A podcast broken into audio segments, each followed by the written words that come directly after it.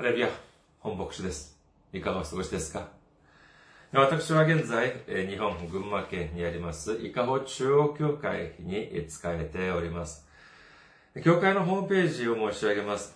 えー日本語版は下です。japan.ikahochurch.com です。japan.ikahochurch.com こちらの方に、えーいらっしゃいますと、教会に関するご案内、そして日曜礼拝の時のメッセージをお聞きになることができます。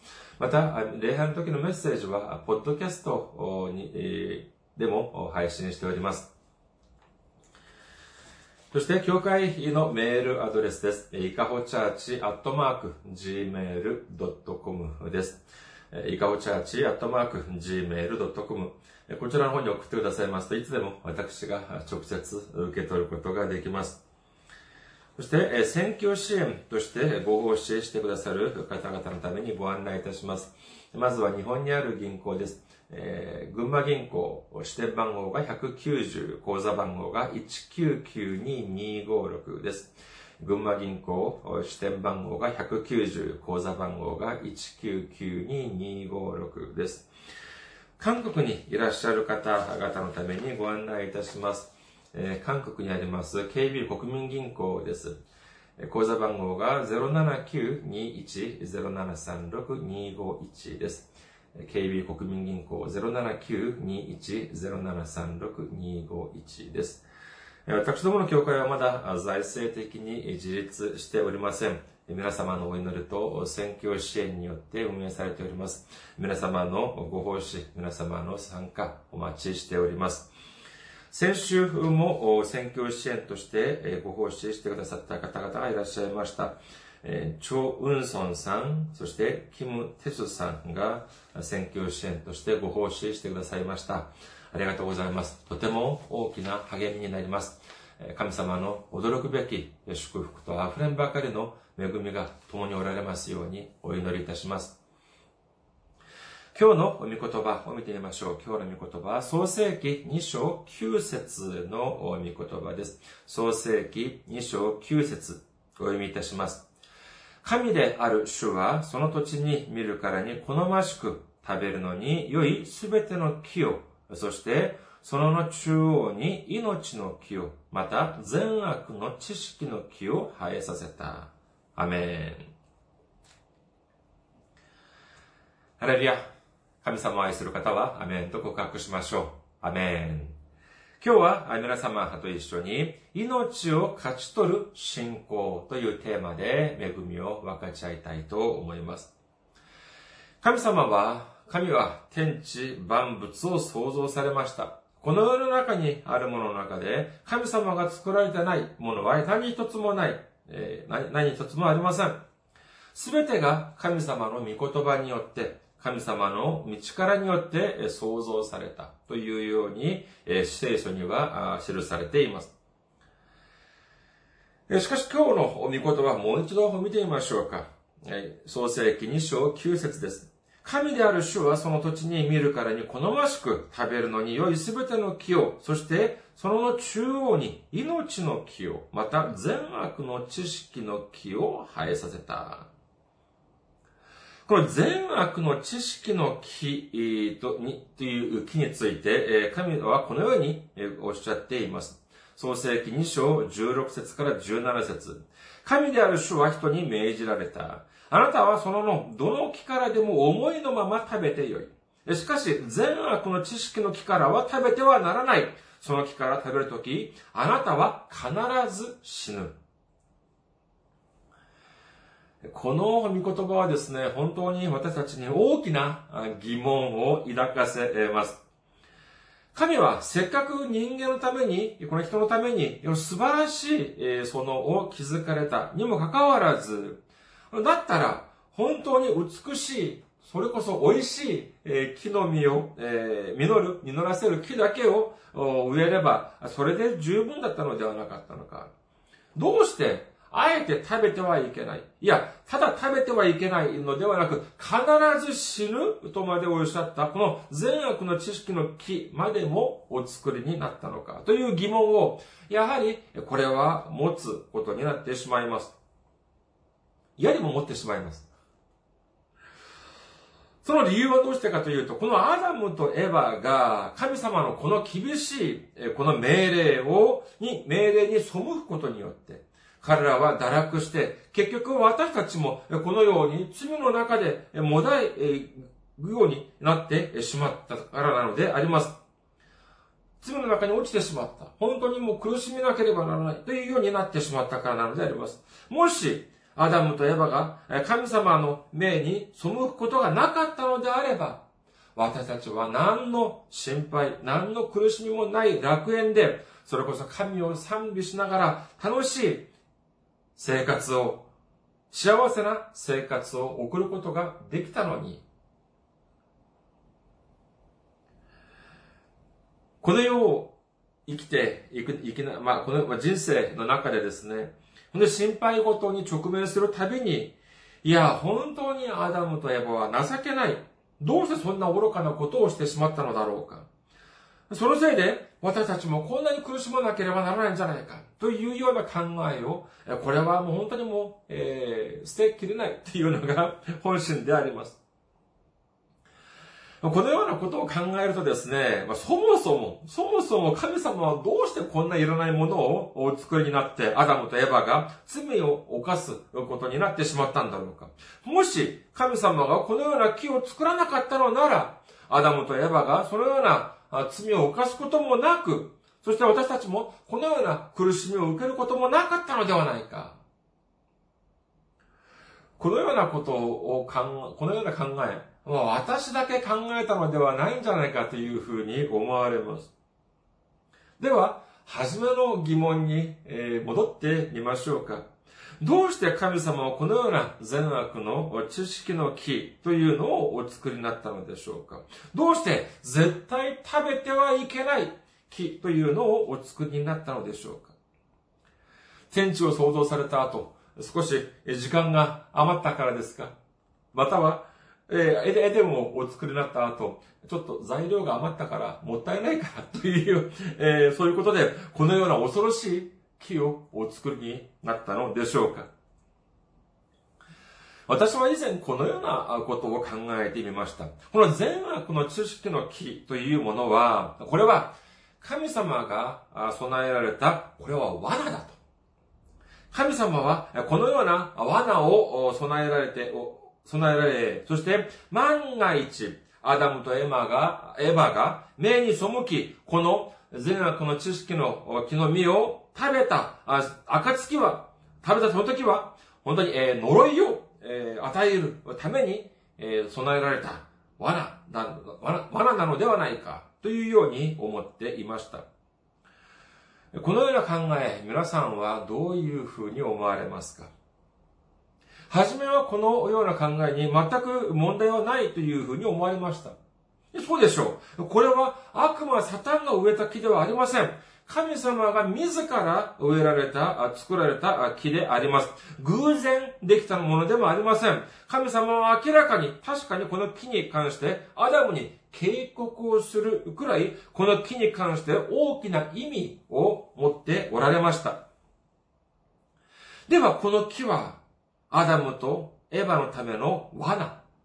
アダムとエヴァが神様の命に、えー背くことができるように作っておいた罠だというように考える、考えると、全く不自然な点が見当たりません。違和感がないように思われます。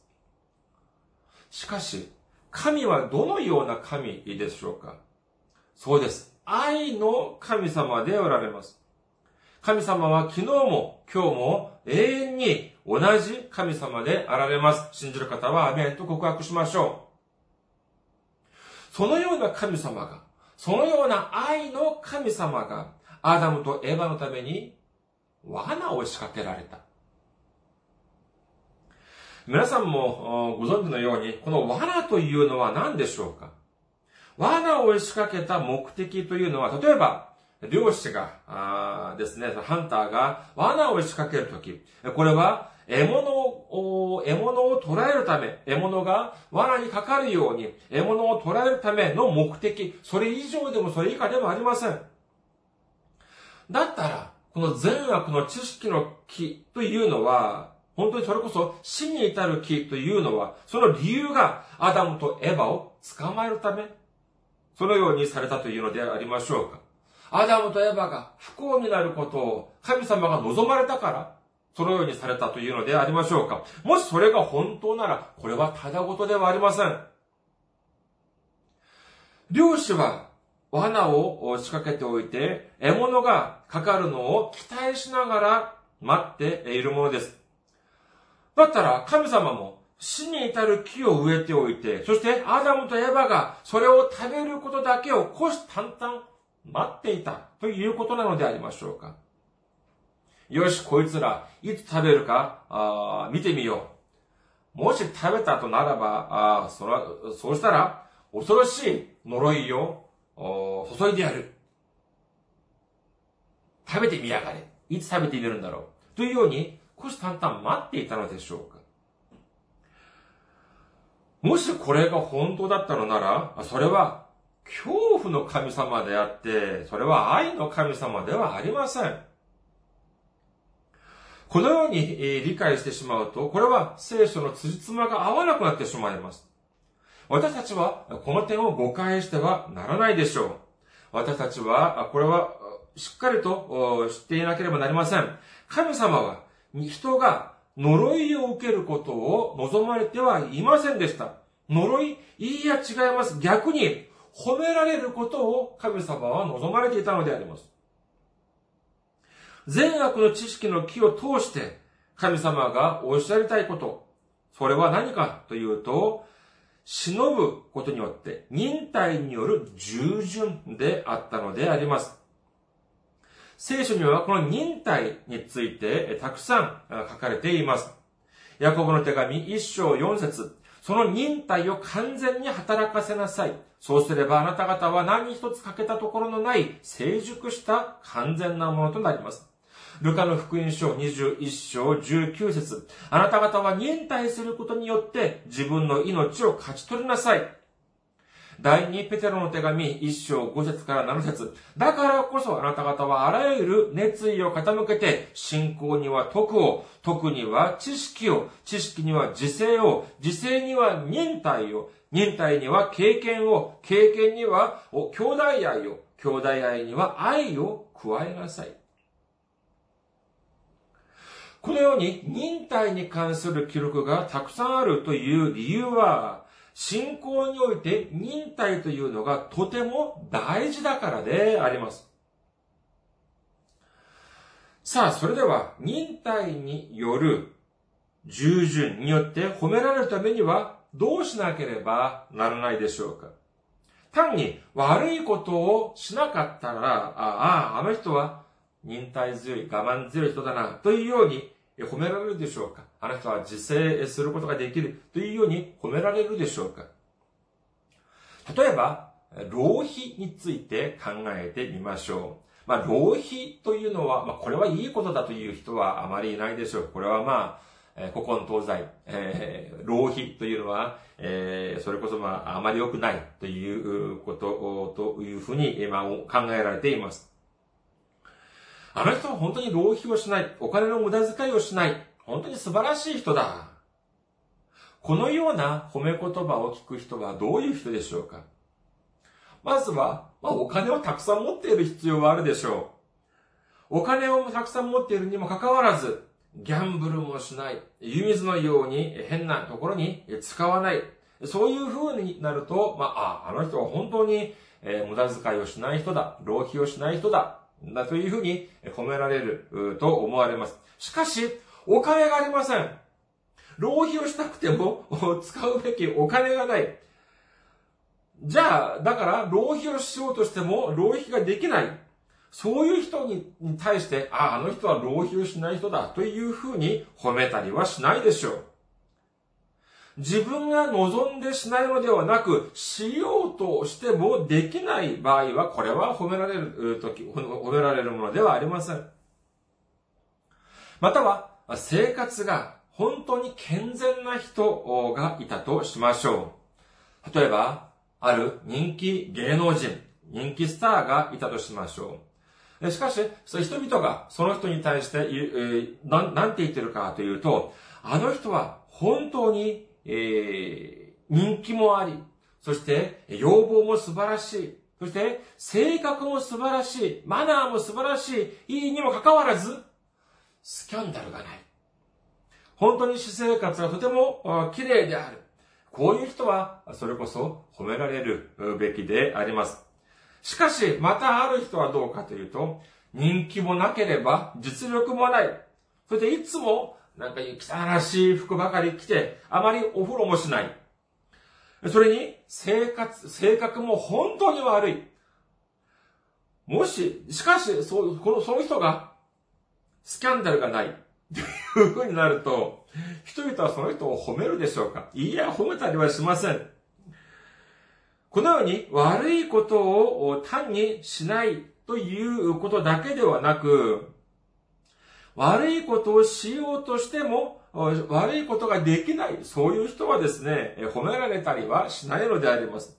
むしろ、悪いことを十分できるにもかかわらず、しないときに、えー、本当に初めて褒められるということになるでしょう。この悪いことというのは何かというと、そうです。簡単に言えば、誘惑です。この善悪の知識の木というのは、の、えー、まあ、その、に関する簡単な特徴を、まあ、二つぐらい挙げてみましょうか。まずはじめに、神様、神は、この善悪の知識の木の、木の実を食べることを、神様は明らかに禁じておられました。そして、二番目は、アダムとエバはいつでもしようと思ったらいつでも難なくその善悪の知識の木の実を食べることができたということなのであります。まず一番目について見てみましょうか。これは明確です。明らかに神はこれを禁じました。食べるとき、あなたは必ず死ぬとまでおっしゃったのであります。二番目については、創世記三章六節を見てみましょう。創世記三章六節そこで女が見ると、その木は食べるのに良さそうで、目に親しく、またその木は賢くしてくれそうで好ましかった。それで女はその実を取って食べ、共にいた夫にも与えたので、夫も食べた。この善悪の知識の木の実を先に食べたのはエヴァでありました。女だったということです。エヴァでした。えでも、この木の実を食べるために、危ない、その絶壁、崖の上を登ったとか、または、危険を冒してまでも、その深いところに潜ったとか、そういう説明がありません。女性であったこのエヴァにとっても、ただ手を伸ばして、伸ばすだけで、その実を取って食べることができた。それくらい近いところにあったというふうに聖書は記され、聖書には記されております。そして自分だけ食べたのではなく、まあ、仲良く 夫にもあげたら、それをですね、えー、受け取って、このアダムも食べてしまったということです。そもそも食べようとしても食べることができた、できなかったのであれば、だから食べなかったのであれば、これを褒められることはありません。むしろ、いつでも食べることができるにもかかわらず、忍耐することによって食べなかった。だから褒められるのであります。では、どうしなければならなかったでしょうか？どうすれば褒められ、え褒められ、そして祝福を受けられたはずでしょうか？簡単です。食べるなという木の実を食べなかったらいいんです。簡単です。しかし、まあ実際はそれほど簡単ではなかったようですね。今日の御言葉もう一度見てみましょうか。創世記2章9節です。神である主は、その土地に見るからに好ましく、食べるのに良いすべての木を、そしてその中央に命の木を、また善悪の知識の木を生えさせた。今日はこれも3度目、えー、読んだのは3度目ですけれども、この御言葉はですね、本当に読めば読むほど深いものがあります。善悪の知識の、善悪の知識の木というのは、これは神様が、神である主はそこに見るからに好ましく、食べるのに良い、食べるのに良いすべての木を作られたエデンの園のどこにこの善悪の知識の木を置かれたというふうに書かれていますか？そうです。エデンのど真ん中。中央に、この善悪の知識の木を植えて置かれました。そしてそこには、それだけではなく命の木もあったということです。中央にあったのであれば、エデンのどこにいても、いつも目でそれを見ることはできたはずです。この美しいエデンの園に木はじゃあ何本ぐらいあったでしょうか ?5、6本ぐらいでしょうか？創世記一章に書かれている天地創造の過程を見ると、空を飛ぶ鳥たち、そして、血をかける動物たち、そして、海の魚たちがすべて住むことができる天地をお作りになった後、そしてその中で特別、特に美しい土地にエデンをお作りになりました。おそらく数千、数万の美しい木々でいっぱいだったはずです。そこに入るすべての木の木の実は全部食べていい。しかし、エデンの真ん中にある、たった一本の木、善悪の知識の木、この実だけは食べるな。それこそ何千分の一、何万分の一です。これさえ食べなかったら、忍耐による従順をしたと、私の命令をすべて、私の命令に従ったということにしてあげる。そういうふうに神様はおっしゃったのであります。そして神様がおっしゃる命令を、に、命令を守った時に必ず報いがあります。その報いは何でしょうか？この神様の命令を守ることによって受ける、この報いというのは何だったのでしょうか？そうです。この世の中、この世界、全世界全てだったのであります。それだけではありません。私たちが本当にその中で、えー、幸せに生き生きていくことができる。それを、その本当に死亡もな、死もなく、そして悲しみもなく、叫び声も苦しみもなく、永遠に続く喜びに満ち溢れた人生。神様の愛と恵みと祝福によって溢れる人生を得ることができたはずでありました。しかし人間がそのような驚くべき祝福を受けることを嫌うのがいます。誰がそれを嫌うでしょうかそうです。悪魔、サタンが嫌っているのであります。悪魔サタンは私たちが祝福を受ける、受けそうになると、それを横取りしようと、もう本当に総力を尽くしてこれを奪いに来ます。全勢力を挙げてこれを攻撃するわけです。その攻撃方法は何でしょうか？それは今も昔もその攻撃方法は一つも変わっていません。そのまんまです。それは先ほども申し上げました誘惑なのであります。頭もいいと言われるその悪魔サタンがどうしてこの攻撃方法を変えないのでしょうか理由は簡単です。それで十分だからなんです。だからこそ、誘惑という攻撃方法は変えません。この誘惑というのは、このこの誘惑という名の武器によって、悪魔サタンは今までどれほどたくさんの人を転ばしてきたのか知れません。最初の攻撃もやはり誘惑でした。悪魔がエヴァを誘惑します。創世記3章5節それを食べるその時、目が開かれてあなた方が神のようになって善悪を知るものとなることを神は知っているのです。本当ですか？嘘です。しかし、私たちが考えれば、こんなに、えー、愚かな、こんなに単純な、こんな一言によって、エヴァは誘惑に負けてしまったのであります。皆さん、誘惑を感じたことってありますか？私はあります。今も思い出されます。今から十数年以上、ほとんども20年近くも前のことでありますが、その時に私がある人の家に、家を訪ねたことがありました。その人はお金持ち、お金持ちです。とても裕福な方でした。それでその人の家に入ったらですね、その人のロビー、その今にですね、今の、今にあるテーブルの上に何かが置かれてありました。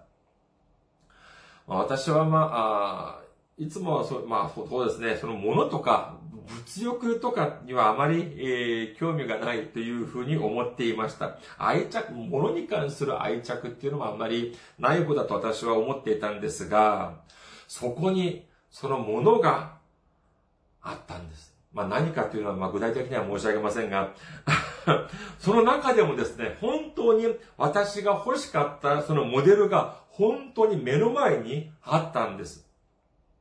だからといって、特になんか飾ったわけでもありません。ただ、その今のテーブルの上に、ただそこにポツンと置かれていただけなのであります。それに、まあ、裕福な方ですから、その、その、今の、その照明とかも結構気を使っているみたいでですね、本当にそれが美しく 見えました。それこそ手を伸ばせばすぐそこに難なく私が手に取ることができます。なんだったら今すぐにでもそれを自分のポケットに入れることもできるような大きさでありました。まさにその時、待っていたとばかりに悪魔サタンが耳元で囁きます。おい、今誰も見てないぞ。早くあれをポケットに入れてしまえ。そう、そうすればお前のものになる。